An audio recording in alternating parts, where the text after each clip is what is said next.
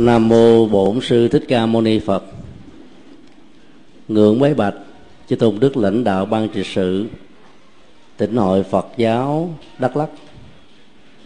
Ngưỡng bái bạch, chư tôn đức lãnh đạo ban hoàng pháp trung ương cùng chư tôn đức lãnh đạo, các ban trị sự, Tây Nguyên và miền Trung. Kính thưa chư tôn đức tăng ni.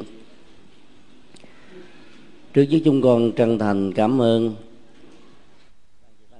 tỉnh hội ban hoàng pháp trung ương và chư tôn đức đã tạo cơ hội cho chúng con có được dịp chia sẻ một vài à, suy nghĩ về à, phương pháp truyền bá đạo phật ở tây nguyên như là một phần của chủ đề chung đó là hoàng pháp tại à, tây nguyên và miền trung đây là lần thứ hai chúng con có mặt ở tại à, đắk lắk. Còn ở miền trung thì à, cũng mới có mặt được ở một vài tỉnh ở lần đầu. Do đó, những chia sẻ chỉ là những suy nghĩ từ à, phương pháp luận. Chưa có được cái nền tảng thiết thực của kinh nghiệm thực địa. Do vậy trong lúc chia sẻ về trình bày có điều chi à, không thích hợp thì à, mong à, chư tôn đức thông cảm. Trong phần chia sẻ chiều hôm nay chúng con xin nêu ra hai phần chính. Thứ nhất là điểm qua về tình hình địa lý, dân số, những khó khăn của phật giáo ở các tỉnh tây nguyên. Trên cơ sở đó, chia sẻ một vài suy nghĩ cá nhân về cách thức làm thế nào để à, đạo phật trở thành à, sự lựa chọn tâm linh của dân tộc kinh và trên à, mấy chục dân tộc thiểu số ở vùng địa lý rất là quan trọng, có tiềm năng chiến lược cho các tỉnh tây nguyên nói chung. Về phương diện địa lý thì các tỉnh tây nguyên trong giai đoạn của triều vua bảo đại được liệt vào cơ chế quản lý hành chánh à, hoàng triều cương thổ mà ngày nay chúng ta thường gọi đó là, là thuộc quyền à, trung ương. Chúng con tin chắc rằng là trong vòng mà khoảng chừng 10 năm trở đi đó thì cái thế chiến lược này sẽ bắt đầu trở lại như thời kỳ pháp thuộc. Và do vậy à, vai trò kinh tế văn hóa của các tỉnh tây nguyên sẽ trở thành là một cái tâm điểm vì hiện nay đó dân cư tại đây có thể nói um, có một số um, uh, rất ít về phương diện mật độ tính um, trên uh, bình quân km và đầu người và được xem là các tỉnh thấp nhất về dân số. Như vậy là cái cơ hội và tiềm năng khoáng sản như là phát triển về kinh tế trên nền tảng của văn hóa và nhiều giá trị khác đó đang là một cái cửa ngõ chưa có được người à, đụng đến nhiều. Và do đó nếu à, chúng ta cùng à, suy nghĩ để đem à, ánh sáng của đạo Phật đến thông qua con đường kinh tế và văn hóa thì chúng con tin chắc rằng là nó sẽ trở thành là một cái tỉnh trực thuộc về trung ương để trên cơ sở đó phát triển nhiều phương diện khác. Từ thời à, vua Bảo Đại cho đến năm 1975 thì à, Tây Nguyên này à, được gọi là cao nguyên trung phần gồm mà tất cả là 7 tỉnh cụ thể là Cung Tum, Pleiku, Đắk Lắk, Phú Bổn, Quảng Đức, Tuyên Đức và Lâm Đồng. Còn từ năm 76 cho đến năm 90 đó, thì bảy tỉnh đó được gộp lại thành ba tỉnh được gọi là tây nguyên và danh từ tây nguyên có mặt từ giai đoạn này, bao gồm gia lai cung tum, đắk lắc và lâm đồng. Gia lai cung tum à, sau đó được tách ra thành hai tỉnh. Đắk lắc cách đây 5 năm à, được tách ra thành hai tỉnh tỉnh còn lại là đắk nông. Như vậy à, nói một cách bao quát là chỉ với năm 1991 thì các tỉnh Tây Nguyên này bao gồm có năm là gia lai đắk lắc đắk nông lâm đồng và công tum. Mặc dầu ờ, chỉ còn là năm tỉnh nhưng ờ, thế chiến lược về kinh tế nhất là khoáng sản và các du lịch uh, xanh du lịch tâm linh uh, còn uh, là những tiềm năng rất lớn mà Phật giáo có mặt tại um, các tỉnh Tây Nguyên này đó. Thì có thể nói là nó muộn hơn so với uh, nhiều tỉnh thành khác nhưng um, nếu ta đầu tư một cách đồng bộ có hệ thống thì chúng tôi tin chắc rằng là trong một thời gian khoảng 20 năm nữa thì um, nhu cầu và sự lựa chọn tâm linh ở đây chắc chắn sẽ là đạo Phật. Vì ta có được những đặc điểm về à, tính đồng hành với dân tộc. Và trong mọi à, thịnh suy đạo Phật luôn luôn đứng về quyền lợi của dân tộc. Và đây là một cái đặc điểm mà các tôn giáo khác cụ thể là thiên chúa giáo và Tin lành vốn là hai tôn giáo đang à, có những phương pháp à, biến các tỉnh tây nguyên trở thành là um, nơi à, thiên đường ở trần thế. Và họ rất thành công về phương diện này. Các sắc tộc à, thiểu số ở đây thường được gọi là người thượng vì à, sống ở trên vùng cao. Và có một khoảng thời gian đó thì à, các tỉnh tây nguyên được gọi là các tỉnh của người thượng vì lúc đó ờ, dân số của người thượng chiếm đại đa số. Bây giờ ờ, danh xuân này đã không còn phổ biến nữa. Thì ờ, đại đa số, dân số tại đây đó thuộc về người kinh. Cái diễn tiến thay đổi về dân số đó có thể được chia thành ba giai đoạn. Giai đoạn một thì tính từ năm 1976 là ta có khoảng một triệu hai trăm hai mươi lăm nghìn. Cho năm tỉnh trong đó có tất cả là 16 dân tộc thiểu số 18 dân tộc thiểu số. Và như vậy đó thì người dân tộc uh, chiếm khoảng uh, uh, 853 uh, nghìn 820 người. Thì gần bằng uh, là 70 phần trăm. Thì khi mà số lượng ờ, phần trăm của dân số thiểu số đó, là đại đa số đấy, thì bản sắc văn hóa công chiên tại đây được xem là điểm mạnh. Nhưng vì um, trong giai đoạn đó đó chính phủ chúng ta chưa có những cái chính sách bảo tồn cái nền văn hóa cồng chiên cho nên văn hóa cồng chiên đã bị chảy máu. Đến độ là nhiều cồng chiên đã được bán để làm uh, các cái uh, vật sử dụng khác mà giá trị của nó đó, chẳng đáng là bao, cũng như là bỏ kim cương để tìm lấy sỏi đá. Giai đoạn 2 là giai đoạn năm 1993 thì dân số ở các tỉnh Tây Nguyên được tăng lên thành là 2 triệu 376 nghìn 854 người, với ờ, số dân tộc ờ, là 35 và có khoảng ờ, 1 triệu 050 nghìn 569 người thiểu số như vậy là họ chiếm khoảng um, 44,2% dân số của Tây Nguyên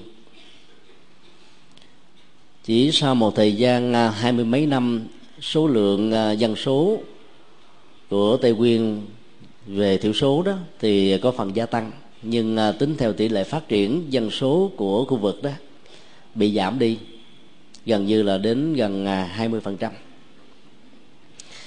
đến năm 1000 à, đến năm 2004 á, thì à, dân số của toàn khu vực là 4 triệu 4 triệu hơn. Trong đó có à, gồm có 46 dân tộc thiểu số chiếm là 1 triệu 181 nghìn hơn. Như vậy um, dân số của dân tộc thiểu số chỉ còn lại khoảng 25 phần trăm như vậy trong vòng à, mấy chục năm kể từ năm 1976 đến bây giờ thì à, số lượng à, dân tộc của Tây Nguyên về phương diện thiểu số là có phần giảm thiểu khá đáng kể. Do đó kinh đô của họ ngày xưa mặc dù chưa là những quân dứt à, vương quốc cụ thể đã trở thành là một cái nơi tạm gọi như là mình ở đậu còn dân tộc kinh ở những um, khu vực khác của đất nước đó trở thành là dân tộc chính ở tại đây. Về phương diện ờ, dân số và nhân chủng học đó, đó là một cái tiếng chuông báo động mà liên hiệp quốc đặc biệt là UNESCO trong um, khoảng ờ, 4 thập niên qua đã um, vận động các chính phủ lưu tâm nhiều hơn về chính sách dân tộc ở các quốc gia của mình. Với nhiều ờ, chương trình rất là tạo điều kiện thuận lợi và những ờ, ưu quyền để đảm bảo được cái ờ, sự tồn tại và phát triển của các dân tộc đó. Thống kê xã hội học về tây nguyên cho thấy là việc uh, giảm tỷ lệ dân số so với ờ, uh, cân lốc phát triển dân số của những dân tộc khác có mặt ở tại các tỉnh này. Do vào hai điều kiện thứ nhất là di dân theo uh, diện chính sách và thứ hai là di dân tự do. Di dân theo diện chính sách thì uh, ở tại nước ta thì không có nhiều. Chủ yếu là trước năm 75 gắn liền với những cuộc di dân của thi chúa giáo và tinh lành. Còn di dân tự do đó thì ờ, nó như là một cái phương tiện tìm kiếm ờ, các giá trị kinh tế, vốn còn là các cái quặng tiềm năng. Và dân cư miền Bắc và các tỉnh khác đã trở về đây theo công thức đất lành chim đậu thì trong vòng ờ, mấy chục năm thôi thì dân số của thiểu số đã bị giảm đi khá đáng kể. Từ việc uh, dân số bị thay đổi nếu ta làm một cái uh, thước đo về uh, số lượng dân số tôn giáo phát triển tại đây đó thì nó lại càng là một tiếng chuông báo động cho phía Phật giáo của mình.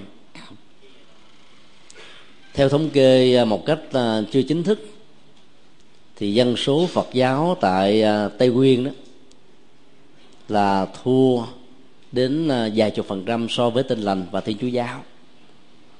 Riêng tỉnh Đắk Lắk thì ta chỉ có khoảng được à, từ 120.000 đến 130.000 các Phật tử.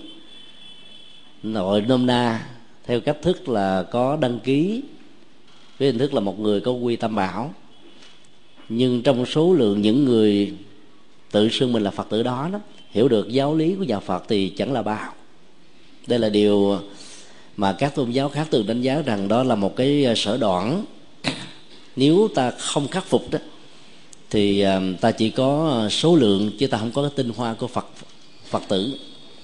Và do vậy trải qua những cái cơn lốc toàn cầu hóa về kinh tế mang theo các giá trị vật dục và đính kèm các giá trị tôn giáo của phương tây, thì đạo phật sẽ đứng trước một thách đố rất lớn là số lượng tín đồ sẽ ngày càng bị giảm sút khá đáng kể cũng ở những cái khu vực thuộc về um, cao nguyên của trung quốc. Thì cứ mỗi một ngày trôi qua như vậy đó thống kê của uh, tinh lành cho thấy đó là có khoảng 35.000 người bỏ các tôn giáo gốc là đạo Phật đạo khổng và đạo lão để đi theo tinh lành. Tại vì um, họ có một cái sự chuẩn bị khá chu đáo về uh, con đường um, văn truyền để mở mang nước chúa ở ờ, những nơi mà trình độ dân trí đó kém phát triển như là các dân tộc cao nguyên nói chung. Cái con đường ờ, di dân của phật giáo là một cái con đường mà ta tạm gọi giống như là nước chảy xuống thấp thôi. Nó có một cái ờ, hấp lực tự nhiên bằng những cái giá trị minh triết của đạo phật. Và do vậy đó cái cơ chế và chính sách từ phía giáo hội trung ương hay là giáo hội toàn cầu đó, thì hầu như không có. Tất cả chỉ còn lại là sự nỗ lực cá nhân của từng ngôi chùa, cụ thể là từng các vị trụ trì và cụ thể hơn nữa là các nhà hoàng pháp. Cho nên kết quả là cùng một thời gian tồn tại. Dân số phật tử ta tăng trưởng chẳng là bao so với dân số của các tôn giáo khác. Ở tại đắk lắc này số lượng thiên chúa là trên 180 nghìn. Và tin lành cũng có khoảng 160 nghìn hơn. Đạo Phật có mặt ở tại um, Đắk Lắk. đó. bây giờ thì vẫn còn trong một tranh luận. Có giả thuyết là cho rằng là đã gần 100 năm. Nhân kỷ niệm 100 năm có mặt của Đắk Lắk vào năm 2004 một số giả thuyết khác thì cho rằng đạo Phật có mặt tại đây, tối thiểu cũng là 80 năm nếu ta so sánh cái tuổi thọ của đạo Phật tại đây so với ờ, Thiên Chúa giáo đó, thì ờ, ta có mặt ờ, là sớm hơn từ 40 năm đến 50 năm họ có mặt khoảng từ năm 1959 60 thôi. Còn tinh lành thì sau hơn nữa. Ấy thế mà dân số phật tử của chúng ta là kém hơn họ. Những khó khăn về phương diện khách quan là điều ta không thể phủ định trước nhất là ta chưa có một cái ờ, sự phân bổ đồng đều cái nguồn nhân sự ở trên toàn quốc. Cho nên những tỉnh thành lớn và những thành kinh tế và công nghiệp như là Sài Gòn và Hà Nội đó, thì ờ, trong những cái thời kỳ thịnh nhất của Phật giáo đó, thì hầu như là các tăng ni có khuynh hướng là làm đạo dấn thân tại đây bỏ lại sau lưng những cái vùng mà vành đai văn hóa của một quốc gia như là vùng cao, vùng sâu, vùng xa. Khi mà cái nền tảng dành đa văn hóa ở những cái khu vực vừa nêu không được chăm sóc, thì những cơn lốc về đời sống vật dục thông qua con đường toàn cầu hóa nó sẽ làm băng hoại, giống như là sóng thần đi ngang qua để lại toàn là những sự tan tóc. Và hiện nay chính phủ Việt Nam phải học một cái bài học hết sức là đau thương về sự có mặt của tinh lành ở à, các tỉnh à, Tây nguyên. Và trong à, mấy năm vừa qua đó qua các phương tiện báo đài và truyền thông chư thủ đức chúng ta đã nắm rõ. Và cho đến bây giờ thì Phật giáo chúng ta vẫn chưa có được một sự chuẩn bị tạm gọi là có hệ thống và phương pháp như là một chính sách dài hạn 10 năm, 20 năm, 30 năm ngắn hạn một năm hai năm cho đến ờ, chín năm và tất cả còn lại chỉ là sự nỗ lực mang tính cách cá, cá nhân mà thôi. Khó khăn đó có thể hiểu rất rõ là trong cái giai đoạn của giáo hội Phật giáo Việt Nam thống nhất đó, thì tỉnh Đắk Lắk này chỉ có khoảng um, sáu chục cho đến bảy chục ngôi chùa. Sau um, mấy chục năm thì ta có được khoảng 135 ngôi chùa tại đây. Số lượng tăng ni hiện nay thì có khoảng 150 vị thôi cả một cái tỉnh um, trên um, một triệu dân. Mà bây giờ um, ta chỉ có 150 tăng ni, bao gồm các chú tiểu, sa di và sa di ni. Thì cái việc làm đạo chắc chắn là phải có giới hạn thôi. Trong số 135 ngôi chùa thì ta có khoảng chưa được 40 ngôi chùa có trụ trì. Còn lại là các ban đại diện và cụ thể là các vị cư sĩ.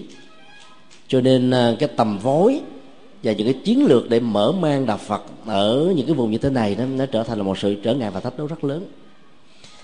Về phương diện phương pháp thì ta thấy là tinh lành và thiên chúa giáo khi um, cử người đến những vùng sâu vùng xa vùng cao đó là bằng chính sách. Họ đầu tư nhân lực vật lực tài lực một cách có bài bản. Và họ đưa ra những cái kế hoạch ví dụ trong vòng một năm thì số lượng tín đồ được gia tăng phải là bao nhiêu thì mới được xem là thành công còn hầu như chúng ta chưa từng nghĩ đến những cái chính sách tương tự như thế. Cho nên kết quả là cái gì phát triển theo tự nhiên, cái đó phát triển rất chậm. Còn cái gì phát triển theo nhân bản, nhân giống, lấy một mô hình thành công và phổ biến ở nhiều nơi khác nhau cái người kế thừa hoặc là dấn thân vào làm công việc đó, giàu có kém, trình độ cái nào đi nữa, vẫn có thể nâng tầm đó lên ở mức độ là trung bình khá tinh lành đã đưa người tới những vùng cao vùng sâu vùng xa bằng cách là học phương ngữ. Còn à, con đường truyền đạo của phật giáo là con đường à, giống như một tổ ong bị vỡ đó. Thứ nhất là tìm một cái phương hướng uh, tự do thoải mái hơn cái nơi mà mình đã có mặt để làm đạo. Thứ hai đó là mở mang về phương diện cơ sở vật chất là hết à chúng ta hầu như là chưa nhấn mạnh đến cái mức độ phát triển uh, trên cơ sở hoàng pháp ở hai ngoại có trên 400 ngôi chùa của Phật giáo Việt Nam thuộc nhiều giáo hội có khoảng là 11 giáo hội như thế. Và nếu chúng ta làm một cái thống kê kể từ sau năm 1975 thì hầu như là cái con đường mà tổ ông bị vỡ đó nó đi theo hai hướng. Thứ nhất là bay tìm tự do thứ hai là bay tìm kinh tế thôi. Còn cái con đường hoàng pháp hầu như chỉ là một vài cái um, tâm huyết của một thiểu số chư tôn đức chúng ta đang có mặt ở hải ngoại. Cho nên sau um, gần 40 năm làm đạo, ta có các cơ sở tín ngưỡng khang trang. Phần lớn là mua lại từ các ngôi nhà thờ bị bỏ hoang, hoặc là của các cơ sở tín ngưỡng các tôn giáo khác. Nhưng các hoạt động hoằng pháp của chúng ta tại những ngôi chùa ở ờ, hải ngoại, bốn châu, năm châu thì hầu như chưa phải là một chính sách. Kết quả là rất nhiều phật tử sau một quá trình đóng góp cơ sở, rồi tiền bạc, tâm huyết cho mình, bây giờ có cảm giác là ngán ngẩm và có khuynh hướng là hồi hương. Để tìm kiếm những giá trị tâm linh mà tại Việt Nam chúng ta có được một cái phương tiện là cung ứng thông qua các khóa tu.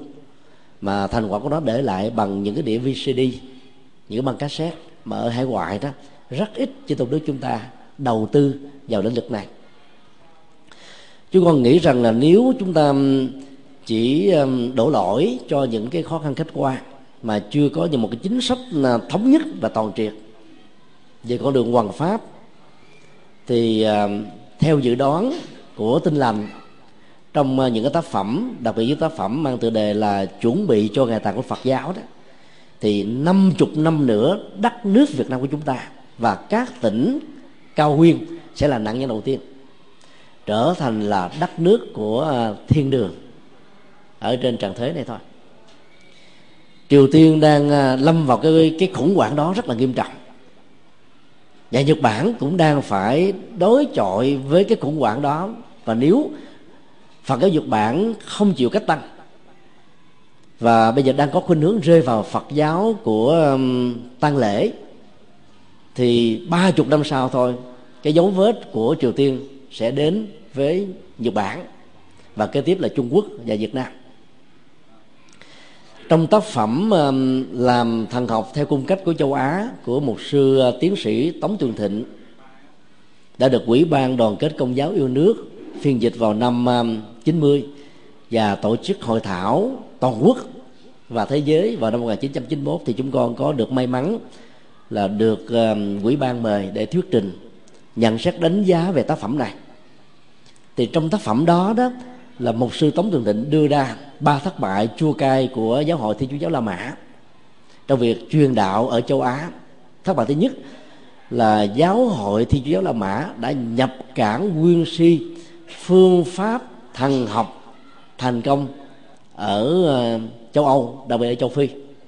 Vào nền tảng của châu á, vốn có nền tảng tâm linh của đạo phật, khổng giáo và lão giáo quá mạnh và như là một cái phản kháng tất yếu, loại trừ những gì khác biệt với những cái mà mình đang có ra bên ngoài. Chất liệu tâm linh của những con người ở tại um, những quốc gia này đã loại trừ các um, cái nguồn tôn giáo và tín ngưỡng ngoại lai. Cho nên đầu tư vật lực, tiền lực, tài lực vào châu Á gấp 5 cho đến 10 lần so với châu Phi mà thành quả sau gần 100 năm, số lượng tín đồ của họ tại châu Á chưa đến 5% ấy thế mà kể từ năm 90 cho đến năm 2008 chỉ mới 18 năm thôi, tức là bằng 1 phần năm của cái con đường hoàn truyền cách đây 100 năm hơn, thì số lượng nó đã lên thành là 9% này. Chỉ trong vòng 18 năm mà tăng thêm số lượng phần trăm như thế, phải nói đó là một cái điều mà các uh, chư tôn đức lãnh đạo của chúng ta không thể nào không suy nghĩ. Thất bại thứ hai là vì uh, có khuynh hướng nhập cảng nguyên si nền thần học ở tại những quốc gia vốn không có chấp nhận cái nền văn hóa mới này. Thiên chúa giáo với các nhà thần học đã có khuynh hướng là loại trừ và diệt chủng cái nền văn hóa bản địa. Cho nên tạo ra một cái phản ứng quá mạnh cho nên khó thành công bây giờ cái khuynh hướng diệt chủng dân hóa của các dân tộc thiểu số đang được thiên chúa giáo kể từ cộng đồng Vatican II và cái dấu mốc của nó là năm 1963 mạnh nhất là đến ờ, năm 2000 nó trở thành như là một chiến lược làm thế nào để kêu gọi à, tất cả các nhà thờ ở tại địa phương giữ gìn bản sắc dân hóa của dân tộc và điều đó nó phù hợp với chủ trương của UNESCO, phù hợp với chủ trương lãnh đạo chính phủ các quốc gia. Và đây là một cái đường hướng mới vô cùng nguy hiểm. Để nó dẫn đến một cái ờ, khuynh hướng thứ ba là đồng hóa các giá trị dân hóa bản địa và biến chúng trở thành một công cụ để làm nền tảng cho phát triển thần học. Và đây là cái phương pháp nếu chúng ta để ý các nhà thờ được xây dựng mới sẽ có dấp dáng của một ngôi chùa khác nhau là cây thập giá. Các trang phục của các vị linh mục cũng có màu vàng. Các cái cách chào nhau bằng chắp tay trở thành như là một cái phép lịch sử trong xã giao. Rồi về phương pháp luận Phật học tứ dụ đế đã được uh, Thiên Chúa giáo sử dụng lại rất là tinh vi. Khổ họ mô tả còn thống thiết hơn là của đạo Phật. Nguyên nhân của khổ là do thiếu niềm tin về Chúa niết bàn đổi lại là sự an lạc, thông thường, ở trên dương thế. Và bác chánh đạo trở thành là giao khoán niềm tin cho Chúa. Như vậy là từ văn hóa, kiến trúc, nghệ thuật dân học và phương pháp luận của đạo Phật đã được các nhà thần học sử dụng như một công cụ. Và nếu như chúng ta không có những sự chuẩn bị và nghĩ rằng là đạo Phật với minh triết của nó như là một sở trường sẽ không bao giờ bị mất đi, là chuyện ta ngủ quên trên sự chưa chiến thắng mà mình nghĩ rằng mình đang chiến thắng. Cho đến một lúc nào đó, ta cúng dường không đốt nhang mảnh đất tâm linh vốn gắn liền với truyền thống dân tộc của Việt Nam cho các tôn giáo ngoại lai. Mà sự có mặt của họ là đồng nghĩa với việc đề cao một thiên quốc chứ không phải là quốc gia tại thế. Cho nên các tôn giáo này thường gắn liền với dấu dài thực dân. Họ có thể bán đức quốc gia vì quốc gia đó không phải của họ để xây dựng thiên quốc ở trên dương gian. Điểm mạnh của họ cũng trở thành là cái sở đoạn rất lớn từ tinh thần yêu nước và tự cường của mỗi dân tộc. Và điều đó ta có được một cái điểm mạnh gắn liền với tinh thần tứ trọng ăn. Cho nên sự đồng hành với dân tộc của đạo Phật sẽ trở thành là một cái điểm nhấn rất quan trọng. Nhưng nếu ta không biết khai thác nó một cách tuyệt đại, thì chủ nghĩa bình quân trong chính sách tôn giáo của chính phủ hiện nay sẽ làm cho đạo Phật không phát triển được. Bình đẳng tôn giáo theo chính sách mới của đất nước Việt Nam được hiểu một cách đông na là chủ nghĩa cạo bằng. Một ờ, đạo Phật có mặt gần 2.000 năm tuổi thọ với nhiều công trạng xây dựng, bảo vệ và phát triển đất nước, được chủ trương một cách là ngang bằng với những cái tôn giáo ngoại lai mà sự có mặt của họ đó gắn liền với dấu dạy xâm lược. Thì dẫn đến một cái tình trạng rằng là những con người đóng góp cho đạo Phật, mặc dầu trên tinh thần vô ngã đi nữa, cũng khó có được những điều kiện cần thiết nhất để phát triển đạo Phật ở một mức độ bảo vệ bờ cương, biên cương bờ cõi của Việt Nam. Cho nên chính sách cào bằng qua chủ nghĩa quân bình đó sẽ là một sự tổn thất rất lớn và hiện nay đạo Phật đang bị thiệt thòi trong cái chủ nghĩa tổn thất này. Cho nên chúng con nghĩ um, nếu tất cả chư tôn đức lãnh đạo, các tỉnh thành chúng ta mạnh dạng kiến nghị, xóa bỏ chủ nghĩa cào bằng đó đó, thì à, ta mới có thể làm đạo tốt hơn. Đại lễ Phật đản Liên Hợp Quốc năm 2008 tại Việt Nam là một à, sự thành công, mở ra một cái hướng để à, tạo điều kiện cho sự đồng hành về hai phía đôi luôn chứ không phải là đồng hành một chiều về phía chính phủ hay là về phía Phật giáo nữa nhưng khi Ủy ban đoàn Ủy ban tổ chức quốc tế kiến nghị thêm một lần thứ hai cho phép chúng ta tổ chức vào năm 2009 trên nền tảng là tự túc kinh tế hoàn toàn, thì à, chính phủ đã từ chối với một câu trả lời là nếu cho phép đạo Phật thì kể từ năm 2009 trở đi, nếu thi chủ giáo và tin lành đề nghị các cái lễ hội quốc tế tương tự như thế thì chính phủ phải làm gì? Nếu cho phép thì nhà nước lại không vui, không cho phép. Thì có vẻ như là thể hiện một sự ờ, bất bình đẳng tôn giáo, tạo ra một sự thiếu đoàn kết, và đó là đi ngược lại chính sách và chủ trương của đảng và nhà nước. Ủy ban ờ, tổ chức quốc tế đã trình bày rằng ta có nhiều cách để trả lời. Một trong những cái trả lời rất đơn giản là nếu thì chúa giáo và tin lành có được những cái công trạng và đóng lớp đồng hành với dân tộc như đạo phật, thì việc mà tổ chức như thế đâu có khó. Và thứ hai là các cái lễ hội đó được liên hợp quốc cổ suý và chủ trương. Thì làm sao thi chúa giáo và tin lành có được cơ hội tương tự? Do đó ta không nên quá sợ hãi. Rồi từ cái chỗ sợ hãi đó ta sử dụng cái chủ nghĩa và chính sách cào bằng.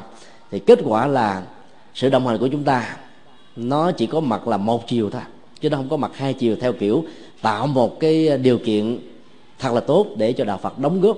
Mà sự đóng góp đạo Phật là đồng nghĩa à, tạo ra một sự cam kết phát triển đất nước ở phương diện là bền vững không sợ những yếu tố ngoại tại hay là ngoại lai tôn giáo có thể làm thương tổn dưới cách thức này hay là dưới hình thức khác.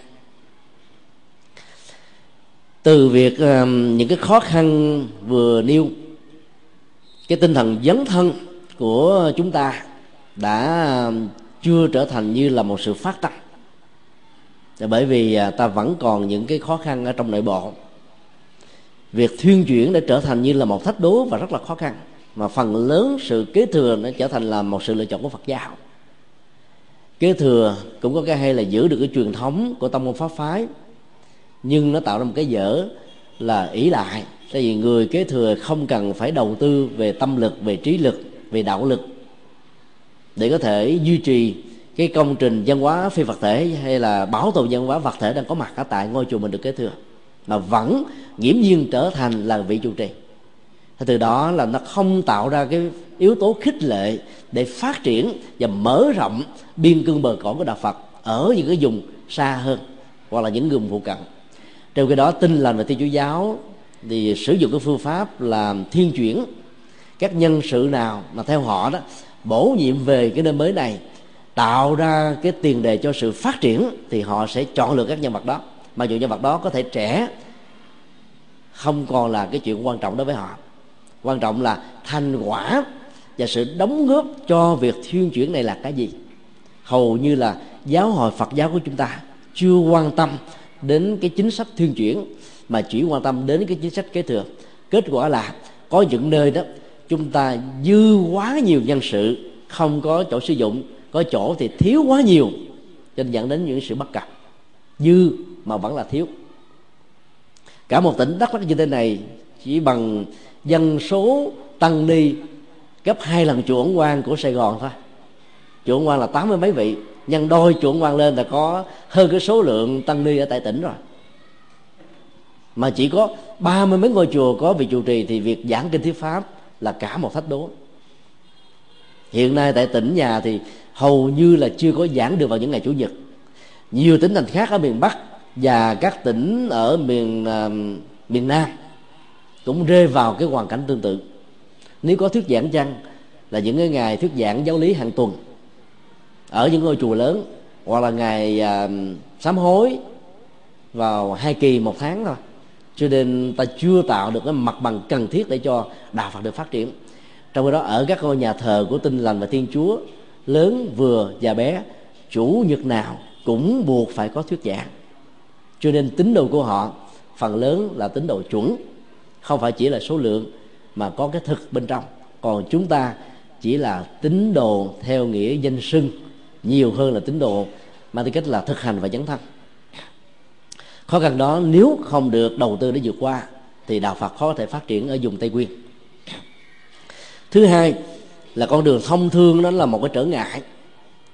Mà rất may là chính phủ chúng ta đã có một cái nhìn bổ sung vào những cái à, khuyết điểm mà trước đây. Chưa từng à, có một cái đầu tư thích đáng vào những cái vùng mang tới cách chiến lược như tây nguyên này. Chỉ thị năm một ờ, chỉ thị 134 yêu cầu hỗ trợ nhà ở và đất sản xuất cho dân cư, đặc biệt là dân tộc thiểu số đã mở ra một cái phương tiện cho các nhà đầu tư kinh tế ở các tỉnh thành khác. Phát triển mạnh ở tại đây. Và từ cái chỉ thị 134 này đó, chúng ta thấy là trong vòng 10 năm trở lại đây thôi, Tây Nguyên đã phát triển gấp nhiều lần so với nhiều chục năm về trước. Và từ đó nó mở ra một cái cơ hội là phát triển các phương diện khác. Trong đó, đồng thời với lúc đó thì có một chỉ thị 135 đề nghị phát triển một cách đồng bộ toàn diện bốn phương diện điện, đường, trường, trạm. Điện phát triển ở đâu thì kinh tế sẽ đi theo chỗ đó. Đường phát triển tới đâu thì kinh tế từ quy mô đến vĩ mô cũng phát triển theo. Trung Quốc có một chủ trương rất hay, kể từ năm 1990 thôi, cho đến bây giờ là chỉ mới vỏn vẹn 18 năm mà các thành phố Trung Quốc đã phát triển còn hơn cả Hoa Kỳ là bởi vì chủ trương um, lộ thông, tài thông. Giao thông đường bộ, giao thông đường thủy, giao thông không gian, giao thông ờ, các đường điện ngầm mà được phát triển hay giao thông các đường cao tốc mà được đầu tư thích đáng đó, thì kinh tế sẽ phát triển gấp trăm lần trăm lần. Từ cái chủ trương sáng suốt đó mà Trung Quốc đã vượt mặt rất nhiều thành phố của Hoa Kỳ. Và đây là một quốc gia có thể nói, toàn thế giới đang phải sợ và để. Ta thường gọi trung quốc là anh ba. Mỹ là anh hai. Mà anh ba trung quốc là có tính cách bành trướng, như là một cái à, bản năng bành trướng về bá quyền, đã từng có trong lịch sử. Bây giờ là bành trướng kinh tế bằng một cái loại hình kinh tế thị trường xã hội chủ nghĩa mới. Nó có một cái sức là càng quét và làm chết liệt tất cả các nền kinh tế thị trường tiểu thủ công nghiệp ở các quốc gia lân cận. Trung Quốc là nơi sản xuất ờ, xe Honda nhiều nhất toàn cầu. Ấy thế mà số lượng sử dụng xe Honda ở Trung Quốc chẳng là bao. Còn Việt Nam trở thành là cái sọt rác sử dụng cái ờ, thị trường này quá nhiều. Cho nên kết quả là giao thông chúng ta ngày càng bị bế tắc. Ô nhiễm môi trường sinh thái ngày càng gia tăng. Cho nên ta hướng đủ và Trung Quốc thì trở thành là cái nơi làm giàu và nhiều cái, các mặt hàng gia dụng, điện tử khác, Trung Quốc đi ngang qua chỗ nào, chỗ đó chỉ còn lại là sa mạc chứ còn lại là rác rưởi, còn lại là sự đổ nát thôi do đó, chủ trương người Việt Nam sử dụng hàng Việt Nam đó, cũng là một cách để giữ lại cái nền văn hóa dân tộc đó. nhưng nếu mà các thương gia và các doanh nhân Việt Nam không nghĩ đến một cái chiều hướng lâu dài để tạo ra một thương hiệu sau khi Việt Nam đã trở thành thành viên 150 của WTO thì đến mức độ đó là sản phẩm Việt Nam sẽ bị tẩy chay như là Trung Quốc đang bị tẩy chay bây giờ. Trước đây ba chục năm đang được uh, nghinh đón ở các nước phương Tây bây giờ bị tẩy chay ở Hoa Kỳ. Đồng nghĩa kéo theo sự tẩy chay ở châu Âu và châu Úc. Như vậy là khi mà trường trạm được phát triển một cách đồng bộ với ờ, điện và đường đó thì lúc đó là sự phát triển về dân trí sẽ được gia tăng. Mà dân trí gia tăng đó, thì đồng nghĩa là nó gần gũi với đạo phật. Thiên chúa giáo và tinh lành phát triển ở những nơi dân số kém phát triển. Mà dùng dân tộc thiểu số đó thì hầu như đó đại đa số là không đọc được chữ viết chỉ giữ được cái ngôn ngữ à, à, thông qua con đường truyền thông miệng thôi. Cho nên à, nó có một cái mặt bằng tốt để phát triển. Một nhà tư tưởng đã có lần phát biểu tôn giáo là những nét chữ viết trên tâm thức của tín đồ. Cho nên tôn giáo nào biết dùng viết của mê tín dị đoan vẽ lên tâm thức của tín đồ sớm chừng nào, thì tôn giáo đó có chỗ đứng chừng đó. Đây là một cái nguyên tắc về thị trường đó. Hàng hóa nào có ờ, cơ hội đầu tư sớm, thì hàng hóa đó trở thành sự lựa chọn. Và thương hiệu đó khi đã được mở rộng, thì các thương hiệu khác giàu có cái chất lượng cao hơn, giá thành thấp hơn cũng chưa chắc đã có được một à, sự cạnh tranh tương tự. Trong khi đó thì thiên chúa giáo đã có được một cái thuận lợi lớn, và tin lành có thuận lợi lớn là đầu tư có phương pháp và chính sách hơn đạo phật của chúng ta. Mặc dù đạo phật có số lượng năm, có mặt ở tại tây nguyên là gần như gấp đôi so với hai tôn giáo này. Ấy thế mà thành quả phát triển dân số phật tử chúng ta kém hơn nhiều là bởi vì chúng ta không phát triển được cái lợi thế mà mình vốn có trên cơ sở vừa nêu chúng con xin à, nêu ra các phương pháp như là những suy nghĩ rất là riêng tư. Gọi là suy nghĩ riêng tư đó thì nó có thể có đúng và có sai. Có những cái chỉ là duy lý có những cái như là một cái à, sự chia sẻ. Thứ nhất đó, đó là hoàn pháp qua con đường của văn hóa. Như chúng con à, chia sẻ khi nãy văn hóa là một cái con đường đi mà tính cách loại trừ của nó nó là một thách đấu rất lớn. Truyền đạo phật thông qua con đường tôn giáo và văn hóa mà nếu bỏ qua yếu tố này thì chúng ta không thể nào thành công được. Đất nước việt nam hiện nay đang có chủ trương là ngăn chặn cái tình trạng chảy máu văn hóa cồng chiên mà nền tảng của tin là và thiên chúa giáo đang băng hoại như thế này. Nếu đạo phật biết giữ lại cái nền văn hóa cồng chiên đó thì đạo phật sẽ là sự lựa chọn tâm linh nó phù hợp với ờ, chủ trương của nhà nước và cũng là chủ trương của liên hợp quốc. Chứ con xin nêu ra một cái ví dụ ờ, đơn giản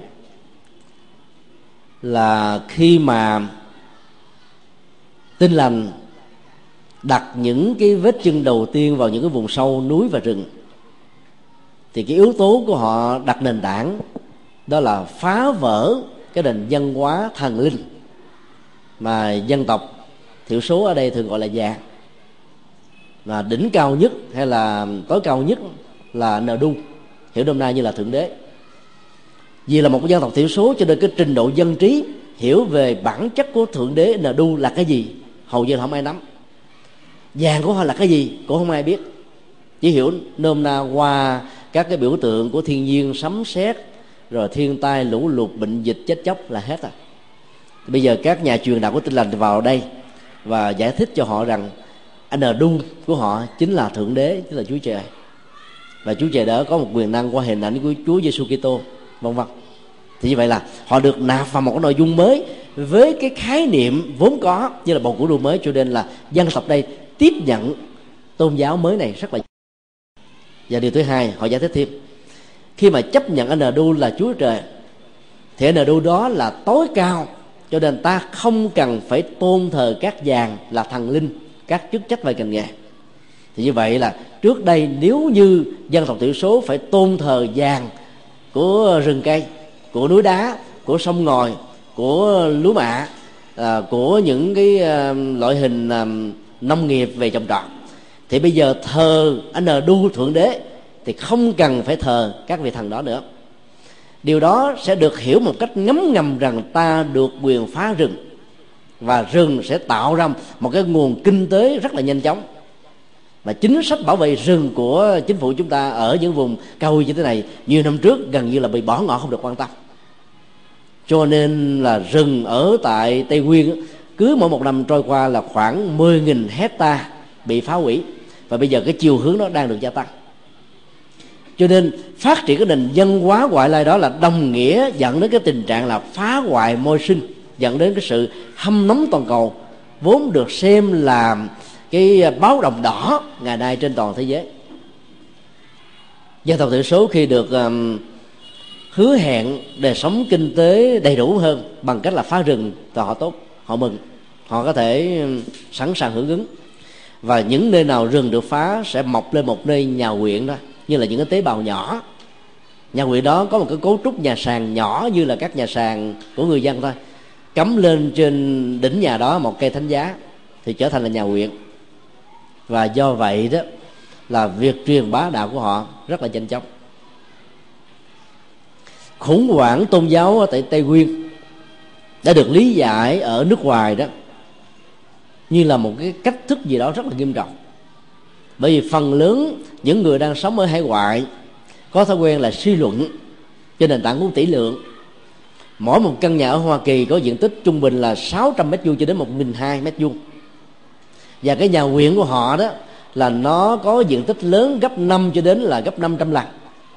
Thì bây giờ nghe nói là mấy chục nghìn nhà huyện ở Tây Nguyên bị phá vỡ thì người ta hình dung rằng là biết bao nhiêu ngôi nhà thờ có một cái cấu trúc không gian to lớn như thế là bị phá vỡ. Cho nên người ta hưởng ứng như là một cái chính sách để mà chống lại chính phủ Việt Nam. Để đề cao tự do tôn giáo và tín ngưỡng ở Tây Nguyên. Và do vậy đó, đất nước Việt Nam đặc biệt là chính quyền ở tại đây đang bị khủng hoảng nghiêm trọng phải đối phó rất là mạnh. Và nếu không khéo nó dẫn đến là một sự đổ nát về chính sách. Cho nên um, đó là những cái hướng đi mà sự có mặt của họ như là một nỗi đôi nhỏ dĩ nhiên à, ta nhìn từ góc độ này thì nó có vẻ nó hơi căng thẳng, nhưng đó là một hiện thực. Do đó chúng còn đề nghị trước nhất ta chúng ta phải nắm vững được cái văn hóa buôn làng. Bởi vì à, theo à, dân tộc thiểu số đó, buôn làng là nền tảng văn hóa quan trọng nhất, là dành đai văn hóa của dân tộc. Người dân tộc thiểu số sợ nhất là bị loại trừ như là không còn là một thành viên của buôn làng nữa. Điều đó được hiểu là họ sẽ bị đổi đi, đuổi đi, sống lang thang và chết, không có nơi nương tựa. Cho nên nếu việc truyền bá Phật giáo bằng nền tảng là giữ cái bản sắc dân hóa của buôn, trên nền tảng gắn nối kết với các buôn trưởng, với các gia làng thì đạo Phật sẽ có một chỗ đứng rất là lớn. Tin lành trong rất nhiều năm qua đã đi bằng con đường này. Đầu tiên là hỗ trợ à, tài chính và kinh tế cho quý bà là vợ của những người có vai trò chức trách ở trong buôn. Nền văn hóa tại đây là văn hóa mẫu hệ. Khi quý bà đã theo rồi thì các ông chồng phải là đi theo thôi. Bằng không là các ông chồng sẽ bị cấm vận khi mà các ông chồng theo rồi đó thì lúc đó, đó là mỗi đơn vị làng trưởng sẽ trở thành là một pháo đài của tinh lành và thiên chúa có mặt tại đây. Trong khi đó thì đạo phật của chúng ta đó chủ trương um, tự do lựa chọn. Cho nên là không có những cái um, chính sách để hướng dẫn làm cho um, họ cả một gia đình trở thành là phật tử. Kết quả là đó là sau chừng 10 năm cha mẹ là phật tử đó qua đời thì, thì cả gia đình đó không còn là phật tử nữa. Hoặc là con gái là phật tử sau vòng vài chục năm họ trở thành già và chết thì con em của họ chưa chắc là phật tử nữa. Còn các dân tộc thiểu số khi nào mà quý bà đã trở thành là phật tử là là là tín đồ của tinh lành và thiên chúa rồi thì hầu như là đời đời kế kiếp về sau đó dân số sẽ được gia tăng. Một thành hai hai thành ba ba thành sáu sáu thành mười hai theo cấp số cộng. Và dần già vài trăm năm sau trở thành cấp số nhân đó là con đường mà mở mang số lượng tín đồ trên nền tảng của việc nắm giữ cái văn hóa của à, buôn mà hầu như đạo Phật chúng ta chưa được quan tâm. Thứ hai là chúng ta phải phát triển à, cái kỹ năng ngôn ngữ của dân tộc như là một cái phương tiện tốt để mà truyền bá đạo Phật, vững mạnh tại đây. Mấy năm qua tại tỉnh Đắk lắc sư giác sĩ đã làm một công việc rất tốt và ban trị sự tỉnh hội đắk lắc đã ủng hộ bằng cách là ấn tống tác phẩm giới thiệu về đức phật và giáo pháp của ngài. Để cho dân tộc ed tại đây có thể có được phương tiện đọc và hiểu đạo phật bằng ngôn ngữ mẹ đẻ. Mà trong các bản kinh của Bali đó, Đức Phật đã khuyến khích là hãy sử dụng ngôn ngữ địa phương là một cái phương tiện truyền thông Phật pháp. Trong khi đó um, chư tôn đức tổ sư của chúng ta tại ấn độ đó, đã rơi một cái sai lầm lớn là lấy ngôn ngữ sân rít ngôn ngữ quý tộc để mà truyền bá đạo phật. Kết quả là ta không thể nào nhân rộng, nhân số được vì ngôn ngữ này nó rất khó vì dân phạm. Tư tưởng nhân dân. Năm ngoái vào ngày vía Phật Dược sư, chúng con à, có cơ hội thuyết giảng tại à, chùa Nam Thiên, cách đây khoảng à, 13 ba cây số. Thì sau buổi thuyết giảng đó thì có các phật tử dân tộc đứng lên đặt câu hỏi. Họ nói bằng à, tiếng à, tiếng kinh giống như là người mỹ nói tiếng việt à. chứ con thì không nhớ để lặp lại được cái này, mà đại khái là nói như thế này.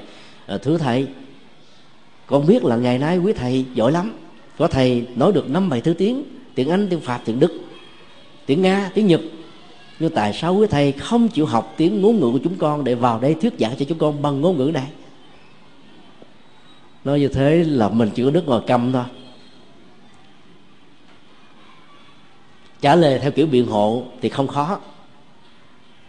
Nhưng mà phản ánh một cái nhu cầu rất là bức thiết là tu sĩ Phật giáo có mặt ở những vùng Tây Nguyên hay là những nhà hoàng pháp tại đây đó, phải lấy ngôn của họ để nói cho họ có thể hiểu trực tiếp, không thông qua ngôn ngữ của người kinh, mà vốn bị ảnh hưởng nền tảng cái chữ hán quá nhiều thì làm sao họ có thể hiểu một cách thấu đáo được đạo lý của đạo Phật là cái gì để theo? Từ năm ngoái đến năm nay chúng con vẫn còn canh cánh bên lòng không biết làm thế nào. Mỗi khi có dịp trao đổi với chư tôn đức tại đây thì chúng con chỉ ờ, phát nguyện và phát tâm như thế này. Nếu chư tôn đức nào dịch các kinh điển đó ra được tiếng ed hay là tiếng của các dân tộc uh, ba na hoặc là gia rai hay là cờ ho rồi mạ sơ đăng hoặc là mơ mông, thì chúng con sẽ phát tâm ấn tống mỗi loại như vậy là 10.000 quyển. Và thứ hai nữa thì bên um, ờ, đạo Phật này của chúng con thì có được cái phương tiện là thực hiện bằng âm thanh hóa, đại tạng kinh, rồi thư viện sách nói thì chúng con sẽ phát tâm, ấn tống bằng đĩa. Vì ờ, dân tộc thiểu số tại đây đó chỉ nói được nhưng không đọc chữ được cho nên việc mà in thành sách đó vẫn là một trở ngại cho họ. Nếu mà chúng ta phát triển bằng phương tiện à, nghe nữa, thì có lẽ là thành quả nó sẽ cao hơn. Cho đến bây giờ thì chúng con vẫn chưa có được cái điều kiện để ấn tống như thế vì chưa có tái bản mới. Thì mới gặp được sư, giáo sĩ, sư cho biết là mới à, làm thêm một tác phẩm thứ hai, đang còn chờ hiệu đính để à, đưa vào sử dụng. Do đó ta cần phải có một cái chính sách là ví dụ như là hai năm, ta phải dịch một số các cái vấn đáp về Phật học ở mức độ căn bản, dễ hiểu, và nhấn mạnh đến cái phương pháp nghe nhìn dân tộc thiểu số trình độ dân trí thấp. Mà ta dùng những ngôn ngữ bác học thì chắc chắn rằng là họ không thể nào hiểu được dù có được dịch và được đọc theo ngôn ngữ của họ đi nữa. Chuyện tranh hoặc là những cái phim ảnh phải được dịch ra tiếng dân tộc mà tinh lành và thiên chúa giáo họ đã làm cả mấy chục năm trước của chúng ta. Cho nên ờ, người truyền đạo của họ thành công hơn là vậy. Còn mình á, vào đó mình nói càng phải có người thông dịch. Thì thông dịch đó, chưa chắc đã hiểu đúng lời mình nói. Dịch ra là tam sa thất bỏ là chuyện rất là thường. Kết quả là hiệu quả không cao. Điều kế tiếp là những cái um, rào cản khác đó là những ngôi chùa của chúng ta tại những vùng uh, tây nguyên đó nó có dấp dáng văn hóa của trung quốc. Là bởi vì nó có một nghìn năm chịu ảnh hưởng trực tiếp từ nền văn hóa này. Và do vậy người dân tộc đến những ngôi chùa chúng ta như có cảm giác rằng mình đang lạc vào một quốc gia khác thôi. Chứ không phải là đang thưởng thức cái nền văn hóa đạo phật thông qua cái văn hóa của dân tộc. Cho nên à, chúng con xin đề nghị là à, các mô hình chùa nên à, tham khảo cái mô hình chùa khải đoan. Mà dù có mặt từ à, thập niên 60 đến bây giờ thì cái kiến trúc đó hài hòa giữa cái dân hóa dân tộc như là bản chất dân hóa đặc sắc tại đây và nó có phần của hiện đại. Và do vậy là người dân tộc nếu có dịp đến đây đó không cảm thấy là xa lạ. Vào một cái nơi nào đó mà cảm thấy xa lạ thì người ta không muốn đến lần thứ hai đâu. Đạo bà hai là một cái tôn giáo mới của thế kỷ 20 hiện nay là có nhiều cái công trình kiến trúc rất là vĩ đại trên toàn cầu. Khi họ có mặt ở tại ấn độ thì họ nghiên cứu rất kỹ là các tôn giáo trước đức phật, đồng thời với đức phật và sau đức phật và đang hiện hành bây giờ đó, đều sử dụng hình ảnh hoa sen làm biểu tượng tâm linh. Thì cái đền bà hay có kiến trúc của hoa sen, trong khi đó đạo phật bỏ cơ hội sử dụng hoa sen làm biểu tượng tâm linh của mình mặc dầu dân bản học của phật giáo sử dụng hình ảnh này là số một nhiều nhất mà chưa từng thấy. Nhưng khi đạo bà hai có mặt ở châu âu thì họ lấy cái bản sắc dân ở châu âu để làm biểu tượng của họ. Ăn khớp vô cùng. Thì chúa giáo ngày nay đang làm cái công việc đó kể từ cộng đồng và Vatican II cho đến bây giờ. Ta phải sử dụng kiến trúc nhà sàn, nhà rồng, tượng nhà mồ để làm cho người dân tộc có cảm giác gần gũi. Dĩ nhiên là mỗi một dân tộc thì à, nó có một cái sắc thái riêng. Cho nên bây giờ thì à, à, các tỉnh tây nguyên đó gần như là có đến là bốn mươi mấy, năm mươi cái sắc dân khác nhau. Ta có thể sử dụng một phần nhỏ của dân dân hóa sắc dân này, phần khác của dân hóa sắc dân khác để tạo ra một cái dân hóa hỗn hợp. Để cho sắc dân nào đến chùa vẫn cảm thấy rằng là đang đến và về với ngôi nhà của mình và do vậy chúng con xin đề nghị một cách mạnh dạn hơn nữa là tượng và kiến trúc của Phật của chúng ta ở tại Tây Nguyên này đừng nên là mô phỏng hoặc là bản sao copy của Trung Quốc mặc dù rất đẹp. Tướng hảo 32 trang nghiêm phải lấy cái nền văn hóa mẫu hệ để làm gốc. Và Đức Phật đó phải được mặc bằng cái uh, sắc áo của Tây Nguyên. Thì người Tây Nguyên mới cảm thấy hấp dẫn.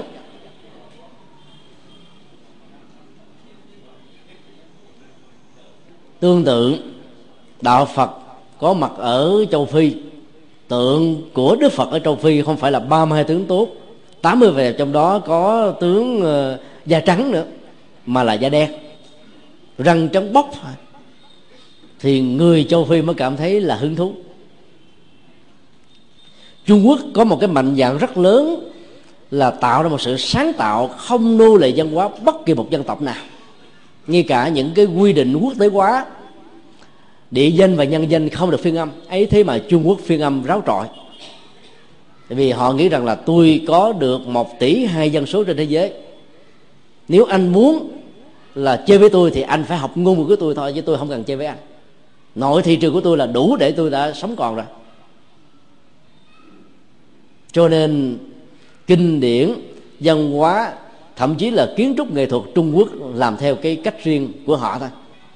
Đức bồ tát quan thế âm 32 tướng tốt và có râu quay món, quay nón của ấn độ. Khi nhập cảng sang trung hoa trở thành là đức mẹ hiền trên nền tảng của nền văn hóa mẫu hệ. Đức bồ tát đại thế chí cũng ba mươi tướng mà có râu quay nón tại ấn độ cũng trở thành là dáng dấp nữ tính đó là một sự táo bạo. Mà những cái kỷ nguyên đầu tiên, những thập niên đầu tiên, các nghệ nhân dưới sự tư vấn của các nhà sư cách cách tăng và tiến bộ đó, hầu như là bị búa rìu của dư luận vô cùng to lớn. Nhưng sau một thời gian, họ đã được sự lựa chọn và có một chỗ đứng vững như chúng ta thấy hàng ngày hôm nay. Cho nên trên nền tảng đó, ở những cái vùng của dân tộc tinh thì ta phải làm tượng phật, mang dấp dáng của dân tộc kinh cái phong cách ờ, hoa văn, rồi trang sức phẩm phải làm sao thể hiện cái văn hóa của việt nam. Thì ta mới tách rời khỏi cái sự nô lệ văn hóa của trung quốc. Chương trình phật học viện, rồi ờ, kiến trúc thờ phượng của chúng ta làm sao phải thoát khỏi cái ách nô lệ văn hóa của trung quốc thì đạo phật của chúng ta mới có thể phát triển mạnh được. Trên nền tảng đó, ta nghiên cứu thêm ờ, và đưa đạo phật vào dân học của tây nguyên dân học đó phần lớn là dân học truyền miệng. Bây giờ đã được ghi lại thành sách rồi. Chẳng hạn như là thần thoại, cổ tích, ca dao, tục ngữ, đặc biệt là trường ca và sử thi là hai mảng dân học rất quan trọng của dân tộc thiểu số. Thì hầu như là ta chưa sử dụng được các dữ liệu dân học đó trở thành một cái công cụ để hoàn pháp. Ta sử dụng các cái điển tích của trung quốc, của việt nam giảng dạy cho dân tộc tây nguyên thì họ nghe giống như là là cái người à, người mù, người điếc thôi, không áp phê được. Do đó trong các bài giảng, trong các cái à, tác phẩm, phải cố gắng khai thác các dữ liệu này. Mà muốn làm như thế thì ta phải có những nhà tư vấn giỏi về dân hóa, dân tộc và cung cấp cho chúng ta những cái dữ liệu đó để chúng ta đưa vào. Thì hiệu quả tâm linh mới thật sự là cao về phương diện à, nhạc, chúng con nghĩ rằng là đạo phật đại thừa có một cái chỗ đứng khá vững là các loại nhạc cụ ca ngâm sướng hát như là một cái phương tiện để cúng dân cho đức phật trước khi ngài tuyên thuyết các à, bản kinh đại thừa quan trọng. Bây giờ nó trở thành dữ liệu quan trọng, bậc nhất để phát triển về nền văn hóa thông qua nhạc học của phật giáo việt nam hòa thượng tinh vân của đài loan là người khởi sướng đầu tiên tại trung quốc. Bây giờ à, nhạc lễ của phật quang sơn đã có mặt toàn cầu và cứ mỗi năm như vậy hòa thượng bỏ ra cả đến à, hàng triệu đô la để cho cái đoàn truyền bá nhạc cụ phật giáo của hòa thượng đó lưu chuyển khắp nơi trên thế giới miễn phí một trăm phần trăm. Mà thuê những cái cái hội trường có sức chứa năm nghìn cho đến hai ba chục nghìn người tham dự. Chúng con cho rằng là cái hướng truyền bá như thế hết sức là chiến lược. Là bởi vì con người thời đại bây giờ đó, cái tác phong của công nghiệp thời gian là vàng bạc. Cho nên không có đủ cái thời giờ để mà tham dự những cái khóa kinh. Mà theo Trung Quốc là tụng từ sáng cho đến chiều tối. Ở Việt Nam thì tối thiểu cũng là một giờ cho đến 2 giờ. Do đó nhạc lễ hóa nó bằng một cái bài ca trong vòng 3 phút rưỡi cho đến 5 phút mà nội dung và tinh hoa của nó vẫn còn được giữ lại thì cái giá trị truyền thông về Phật pháp trong khuynh hướng này sẽ rất là cao. Trong thời gian làm à, thư ký của ban văn hóa của thành hội Phật giáo Sài Gòn trong vòng 5 năm qua chúng con đã phối hợp với các nhạc sĩ tại Sài Gòn và một số nơi đó, sưu tầm được khoảng à, gần à, một ngàn các ca khúc Phật giáo.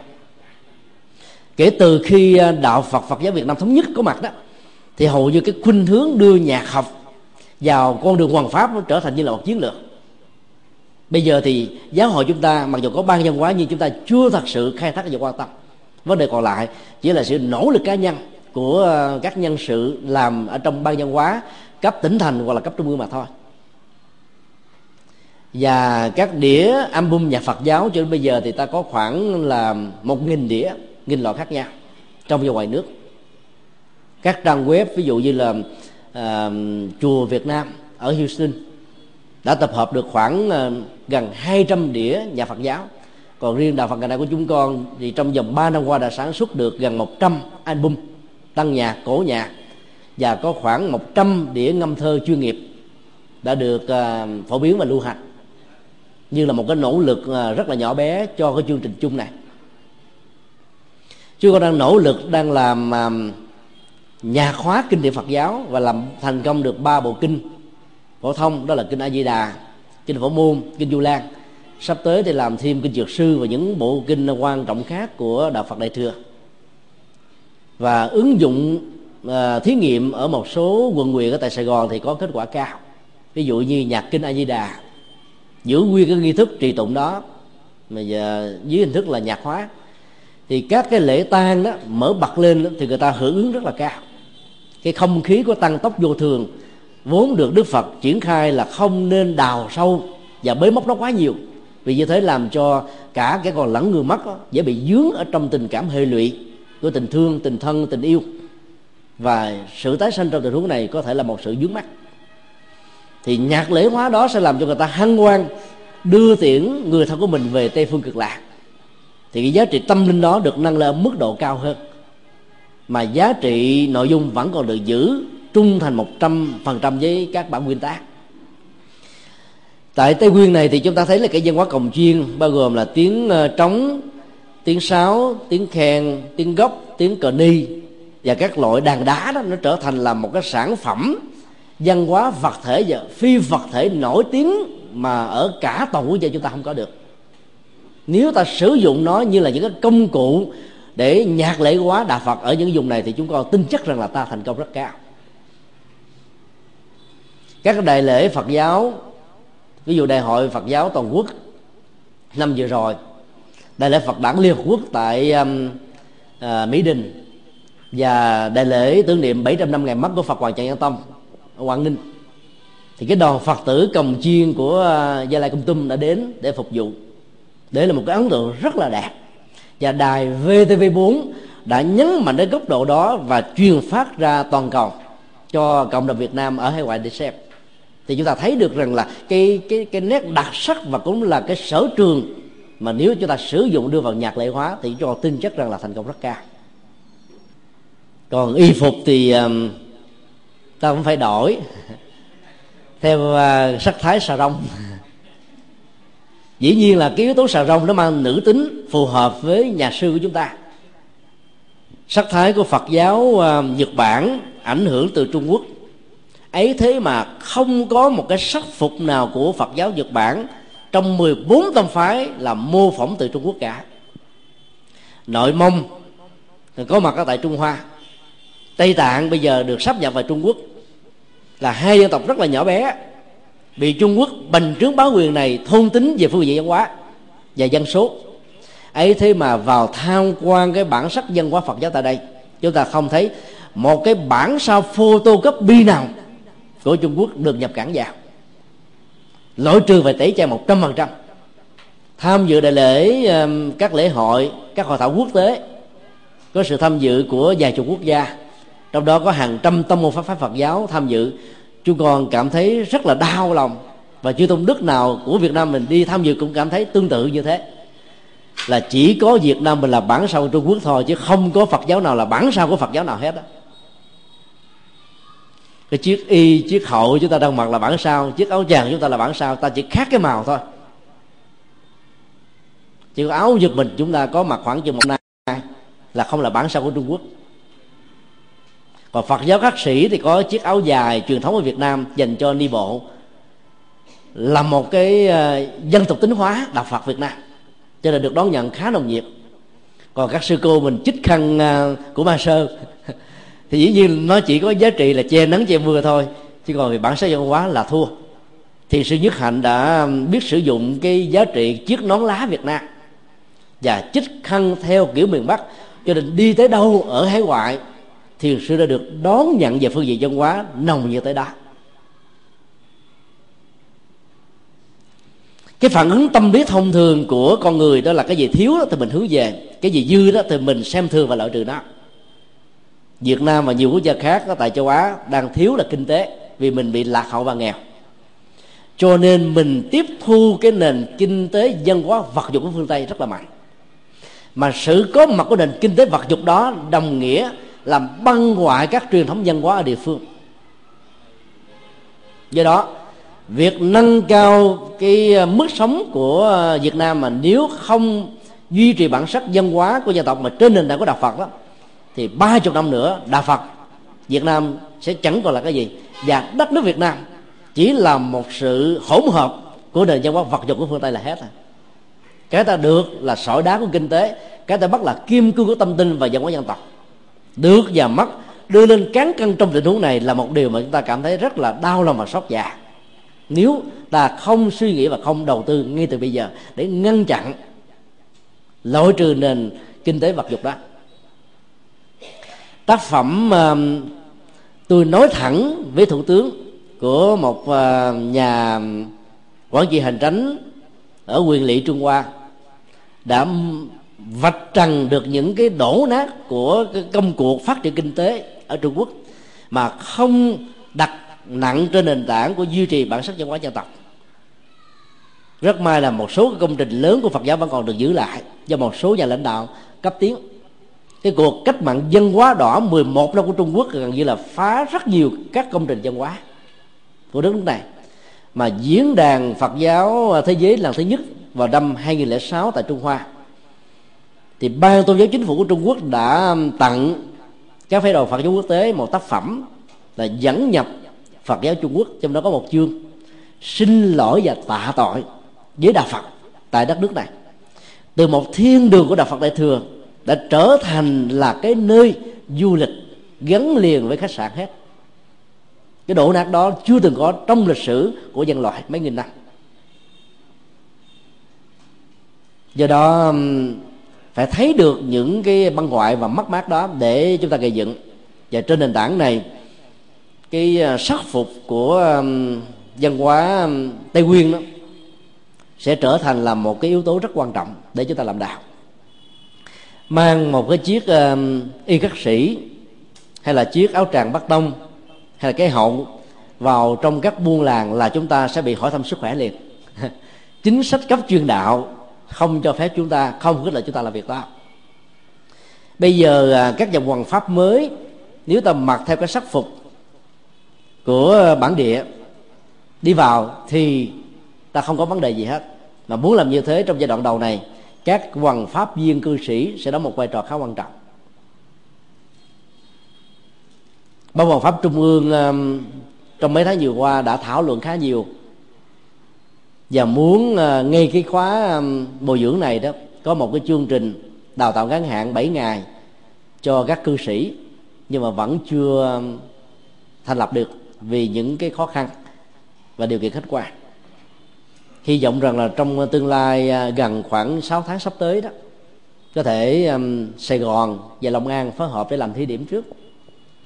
Các nhà hoàng pháp viên cư sĩ đó sẽ có thể uh, trở thành những cái chân xếp dây mơ rễ má của các nhà sư ở thành thị đi vào các buôn làng dùng sâu dùng xa, ngồi sinh hoạt theo phương pháp à, đồng hành lệ hành và đồng sự của tứ nhiếp pháp. Thì việc mà chia sẻ và truyền đạo không dưới hình thức tôn giáo sẽ giúp cho những người ở tại những khu vực này tiếp cận được đạo Phật một cách dễ dàng hơn.